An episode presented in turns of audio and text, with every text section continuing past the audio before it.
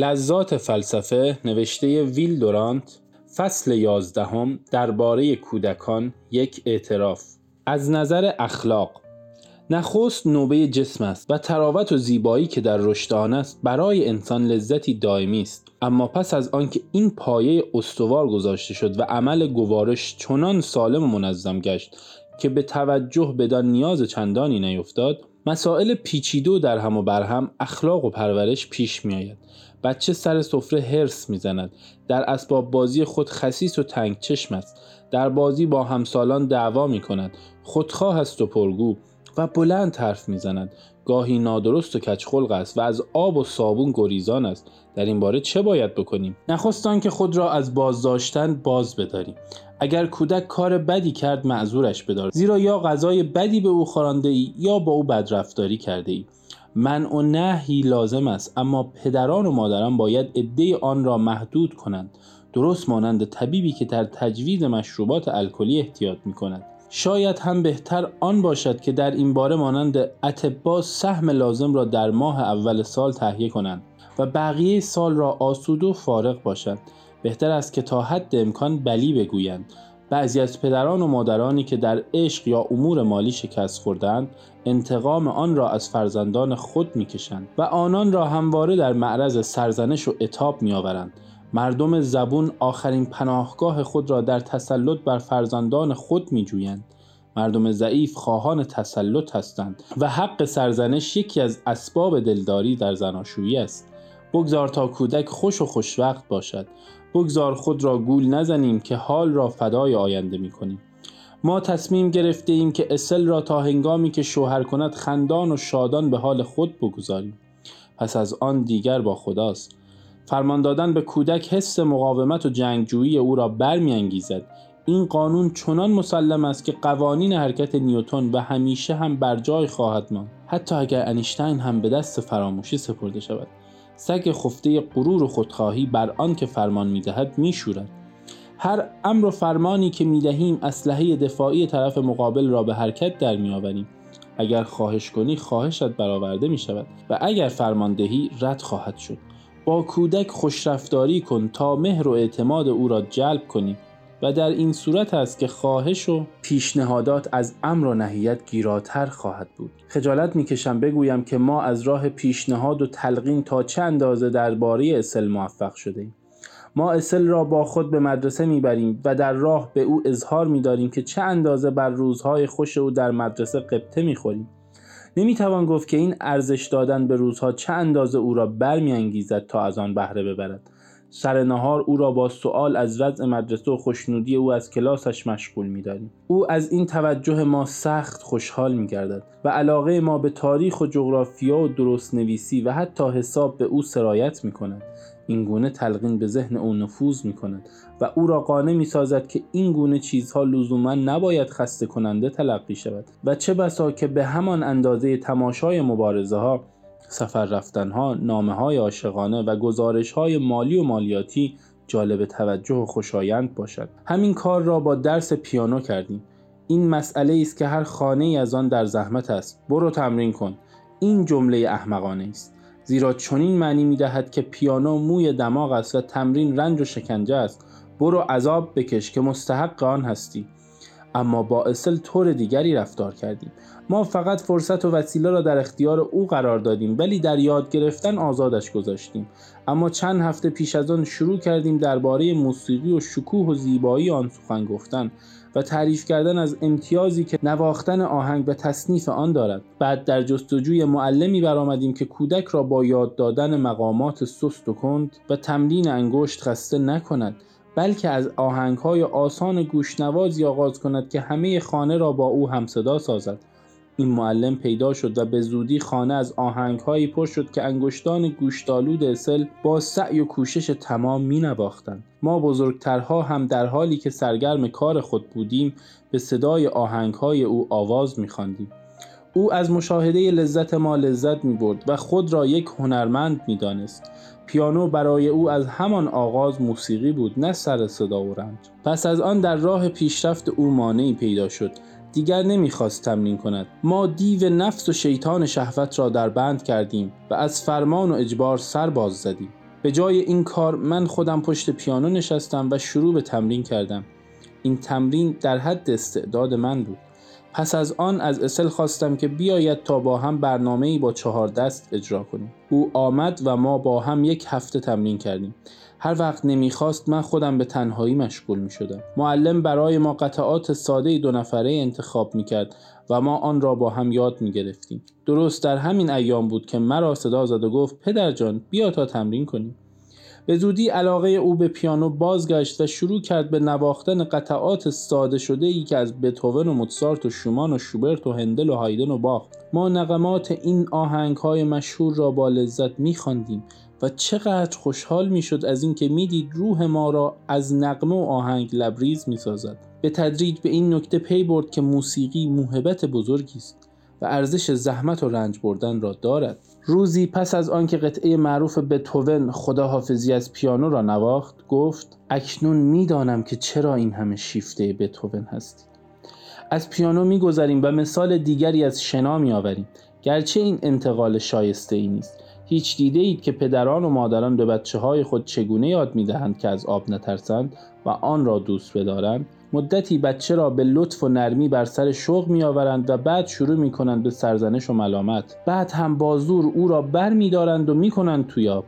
این نقشه گاهی کامیاب میشود و گاهی هم بچه چنان میترسد که دیگر از یاد گرفتن شنا به کلی سر باز میزند. در اینجا 1 مثقال مثال برابر است با چند خروار اجبار. اسل هم مانند کودکان دیگر از آب میترسید.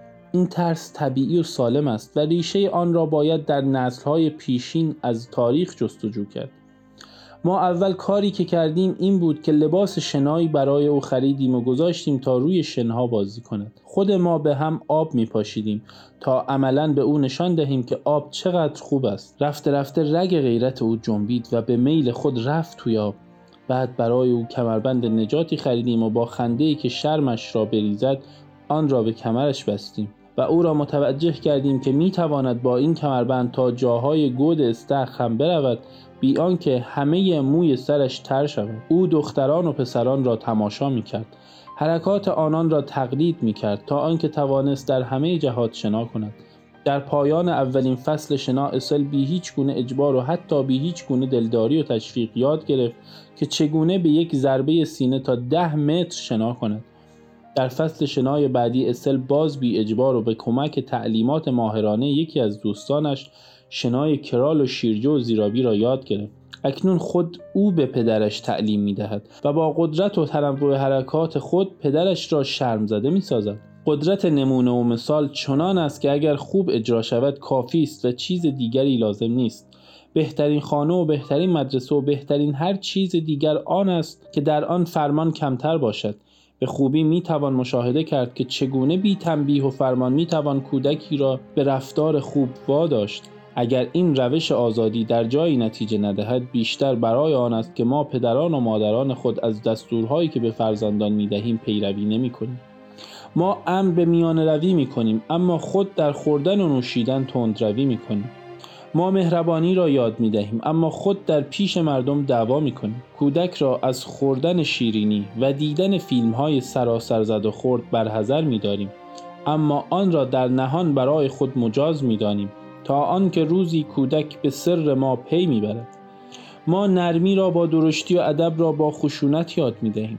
از کودک فروتنی می‌خواهیم اما خود را مانند خدایان شکست ناپذیر جلوه می‌دهیم. اما کودکان کردار ما را یاد میگیرند نه گفتار ما را و ناراحتی و آشوبگریشان بیشتر به خاطر آن است که از کارهای گذشته ما تقلید میکنند.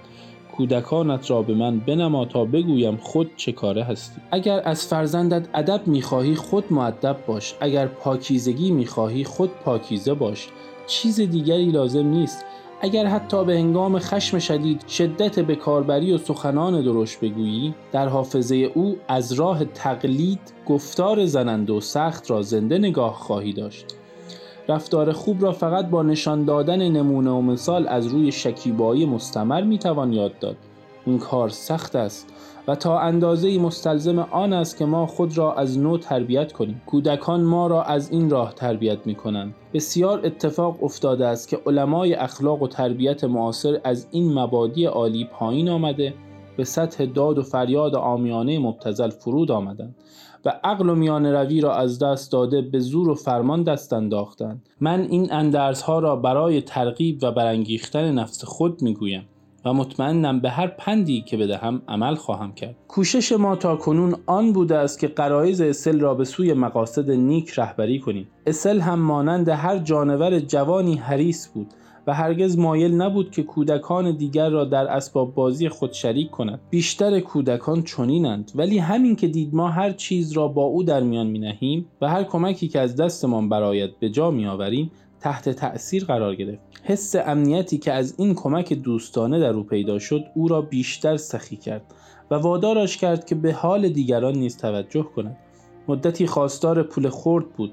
ما برای راهنمایی این حس جیره ماهانه‌ای برای او مقرر کردیم، به شرط آنکه اتاقش را پاکیزه نگه دارد، رخت خوابش را جمع کند، صبح زود از خواب برخیزد، سر وقت به مدرسه برود و درسهایش را خوب حاضر کند. دوستان گفتند که این کار در حکم رشوه است و او را فاسد می کند. خود من هم بارها در درستی این کار تردید کردم و هنوز خیلی زود است که بگویم حق با کیست. اما بیشتر او با این پول برای خود اسباب بازی می خرد و گاهی هم خرامان با هدیه‌ای برای ما از در وارد می شود.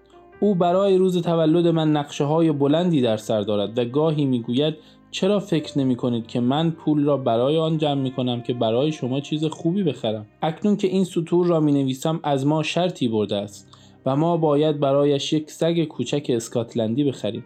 پس از آن که شرط را برد گفت من آن را از پول خود خواهم خرید، اما می ترسم که این بار ورشکست شود. آنچه درباره هرس گفته شد درباره غرور نیز درست است. همچنان که غرور ممکن است به دردسر و بیهودگی بکشد، به عزت نفس و پیشرفت نیز منجر می شود. ما نمی خواهیم که کودک ما فروتن و سر به زیر بالا آید. گاهی که اصل را خودسر و قد می بینیم فکر می کنم که این خصلت در بزرگی به نفع او خواهد بود و کسانی را که بخواهند از او کار بکشند سرزده و مایوس خواهد ساخت. برای رسیدن به عزت نفس تا اندازه‌ای پرخاشجویی لازم است و اراده و خودخواهی گاهی برای پایداری و استقامت سودمند است. غرور اصل شرافت و ستون دلیری و شجاعت است و میتوان آن را در مقاصد خوب بیشمار به کار برد. اما به اصل تلقین می‌کنیم که غرور او به او اجازه نمی‌دهد که بیشتر از سهم خود بخورد و چشمش به سوی هدیه و نوازش و التفات دیگران باشد و بگذارد تا دیگران از او جلو بیفتند.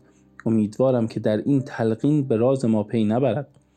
غرور جانشین پسندیده است برای تنبیه و محرک و مشوقی مثبت است، نه مانعی منفی. غرور سرسخت و شجاع می سازد و شرم و ترس را از میان می برد. نیچه می پرسد خیر و نیکی در چیست؟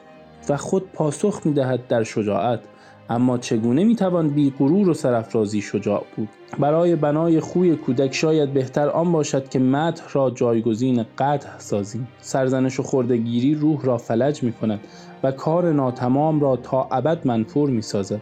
مدح به سلول ها نیرو می دهد، اعضا را تقویت می کند و دشوارترین کارها را به حادثه جویی و پیروزی بدل می سازد.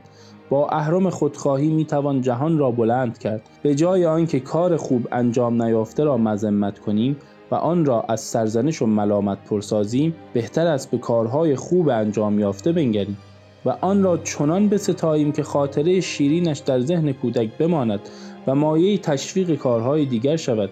وقتی اصل خبر می آورد که در درس حساب که لولوی بزرگ اوست واپس مانده است تأسف می خوردیم، ولی او را توبیخ و ملامت نمی کردیم. بهتر است نداند که نمرات او در حساب از نمراتی که ما در سن او گرفته ایم خیلی بهتر است. اما اگر با خبر نمره های خوب به خانه بیاید ما از شادی به رقص می آییم و جشن می گیریم و همه کوشش خود را به کار می بریم که خود را در کامیابی های شاد و خرم نشان دهیم. اگر کاری کند که ما را به خصوص خوشنود سازد، به رغم نصیحت دوستان $1 به حساب او می گذاریم. اگر نتیجه این کار کمتر از روش سختگیری و سرزنش و جریمه باشد چه اشکالی دارد؟ اگر به روش مهر و تشویق ضرر کنیم ما را بیشتر خوش می آید از آن که با روش زجر و تنبیه سود ببریم. ما هر نقشه‌ای که اصل را خوشنود سازد عملی خواهیم کرد. اگر ما را صاحب اختیار کنند مهربانی و عطوفت را بر سختگیری ترجیح خواهیم داد گرچه نخستین به زیان او باشد و دومی او را سخت بار آورد. آنچه در بحرانها به یاری ما میشتابد مهربانی و عطوفت است، نه سختگیری و ریاضت. اینه میدانم این که به فرمان سرنوشت ما فقط دارای یک فرزند هستیم، برای ما گرفتاری است یا نعمت است. اعتراف میکنم که اگر اصل برادر یا خواهر دیگری می‌داشت، برایش وقت کمتری از حالا صرف میکردیم. خانه‌هایی را که در آن عده فرزند دو یا بیشتر است دیدم و به نظر من خیلی شلوغ آمده است. اکنون من در خانه کار میکنم و اصل را بیشتر میبینم، اما اگر برادران و خواهران دیگری داشت، ناگزیر میشدم که اتاق کارم را در 1 کیلومتری یا بیشتر قرار دهم. صدای او که از اتاق دیگر میرسد و حضور او در اتاق هر دوی ما را بر سر شوق و نشاط میآورد و از اینکه در خانه و پهلوی چنین موجود بالنده آرام و خوشحالی کار میکنم، نه در وسط جار و جنجال شهر خود را خوشبخت می‌یابم. با این همه همین نعمت داشتن یک فرزند دشواری‌هایی هم دارد. ما می‌کوشیم که این دشواری‌ها را برطرف سازیم. مثلا همبازی‌هایش را به خانه دعوت می‌کنیم و خود او را وادار می‌کنیم که به منزل همبازی‌هایش برود. در روزهای تعطیل برادرزاده کوچک قشنگ خود را به خانه می‌آوریم و گاهی تعطیلات آخر هفته را به خانه دوستان می‌رویم. و بالاتر از همه آن که خود به اتاق او می‌رویم و با او بازی می‌کنیم. به همین زودی شروع به یاد گرفتن زبان فرانسه خواهد کرد. ما هم لغاتی را که او یاد گرفته است آخر هفته با هم خواهیم خواند و در این کار با او دوستانه رقابت خواهیم کرد و هر کلمه را به کمک شوخی و بازی کلمات در حافظه جای خواهیم داد. گاهی که درس حسابش مشکل می‌گردد، با هم دور میز ناهار جمع میشویم و همه با هم جمع و ضرب و تفریق و تقسیم میکنیم. میگوید این کار برای پدر و مادر وقت تلف کردن است. بسیار خوب، شما وقتتان را چطور صرف میکنید؟ ما وقت فراغت را بهتر از این نمیتوانیم صرف کنیم که خود را از نو به دور کودکی و شباب ببریم. رمز و کلید تربیت کودک در این است که پدر و مادر از نو بتوانند مانند کودکان بشنوند و از مقام و درجه‌ای که دارند پایین بیایند و با برابری خالصانه‌ای با کودک خود بازی کنند. شاید با این صمیمیتی که از روی فروتنی است بتوانیم اطمینان و محبت کامل کودک را که سنگ بنای تربیت است به دست آوریم. اگر نتوانیم با صدق و درستی، پاکی و صداقت را از منابع اخلاقی که در فطرت کودک نهفته است بیرون آوریم، چگونه در پروردن صفات اخلاقی کودک موفق خواهیم شد؟ ما به اصل میگوییم که افکار او بی آن که خود بداند چهره او را تغییر میدهد و صفات او به طول زمان چنان در قیافش ظاهر میگردد که هر کسی خواهد توانست آن را ببیند و بخواند. اما با این سخنان عقلانی ناپایدار نمیتوان دلخوش بود. ما می‌دانیم که اگر بخواهیم او درستکار گردد، خود باید درستکار شویم، اگرچه به زیان ما باشد، و نباید او را از تنبیه بترسانیم جز آنکه بگوییم برگشت او از راه درستی ما را همه اوقات غمگین و ملول خواهد ساخت. ما مطمئنیم که اگر خود در این کار نمونه باشیم و با او مهربانی رفتار کنیم، او با ما صدیق و درستکار خواهد بود. به قول بعضی از علمای اخلاق، گاهی دروغ گفتن با بزرگسالان جایز است، زیرا بزرگسالان سخن راست را همیشه خوش ندارند.